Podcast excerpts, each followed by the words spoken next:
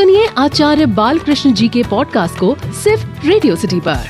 Radio city पर चल रहा है संपूर्ण स्वास्थ्य की बात आचार्य बालकृष्ण जी के साथ और मैं हूँ पंकज जीना। आचार्य जी परिवार और खुद को रोग मुक्त रखने के लिए क्या करना चाहिए? तो मेरा निवेदन ये है कि आप सुने तो आप तो प्रयास करो पर अपने पारिवारिक जनों को भी सचेत करो।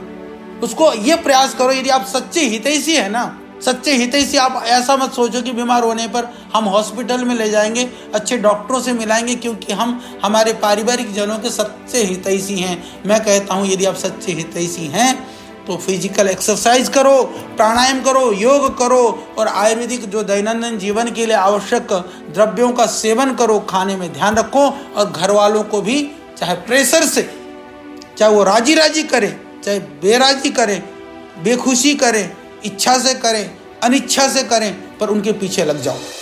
रेडियो सिटी पर चल रही है संपूर्ण स्वास्थ्य की बात आचार्य बालकृष्ण जी के साथ और मैं हूँ पंकज जीना। आचार्य जी अक्सर ऐसा देखा जाता है कि घर में बना खाना खा के भी लोग बीमार पड़ते हैं। तो आप ये बताइए कि सबसे हेल्दी खाने का तरीका क्या है और घर में हम हेल्दी खाना कैसे बना सकते हैं? भारतवर्ष की यह विशेषता है कि हमारे हर घर में भोजन की विविधता आपको मिलेगी। तो जो विविधता थी, वो हमारी पहले ताकत हुआ करती थी। दुर्भाग्य से आज वो विविधता कहीं ना कहीं हमारी कमज़ोरी हो गई है। हम प्राकृतिक चीज़ों को ले आते हैं नेचुरल चीज़ों को ले आते हैं। कोई भी हम सब्ज़ी बनाते हैं घर में, कोई भी चीज़ हम पकाते हैं तो जो उसका जो प्राकृतिक स्वाद है, जो प्रकृति ने दिया है कोई पकाने के बाद में भी यदि उसमें वो स्वाद भरपूर मिले तो समझ लेना वो हेल्दी है। कई कहते हैं कि हेल्दी फ़ूड और अनहेल्दी में क्या कहते हैं? हम कहते हैं कि जी तली हुई अनहेल्दी है, बिना तली वाली हेल्दी है। मैंने तो देखा, हमारे, मेरे घर में मेरे को कभी कभी लगता है, जो मेरे यहाँ भोजन पकाने वाला रसोईया होता है, सब्ज़ी लाएगा, लौकी भी लेके आएगा तो उसको इतनी छिल देगा ना वो तो खाने की चीज़ तो निकल गई। मैंने देखा एक दो बार मैंने कहा, भाई, ये क्या कर रहा तो मैंने कहा, एक चाकू ले ले, इसको ऊपर ऊपर हल्का सा घुमा दे।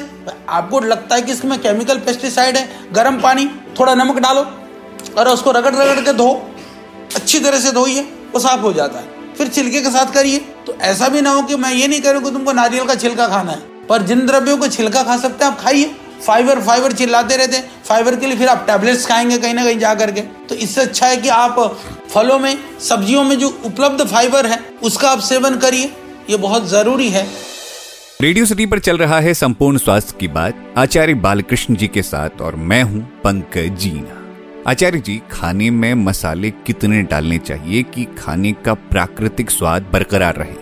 जो हम मसाले डालते हैं मसालों में भी हम इतना ही डालिए कि उसका प्राकृतिक स्वाद खत्म ना हो।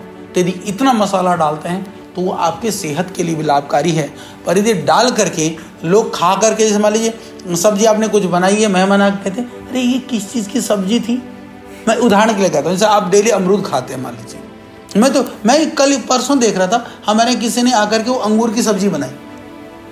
हालाँकि आपने कम ही खाया जाता अंगूर की सब्ज़ी। मैं सोचू, ये खाई हुई चीज़ तो लग रही है।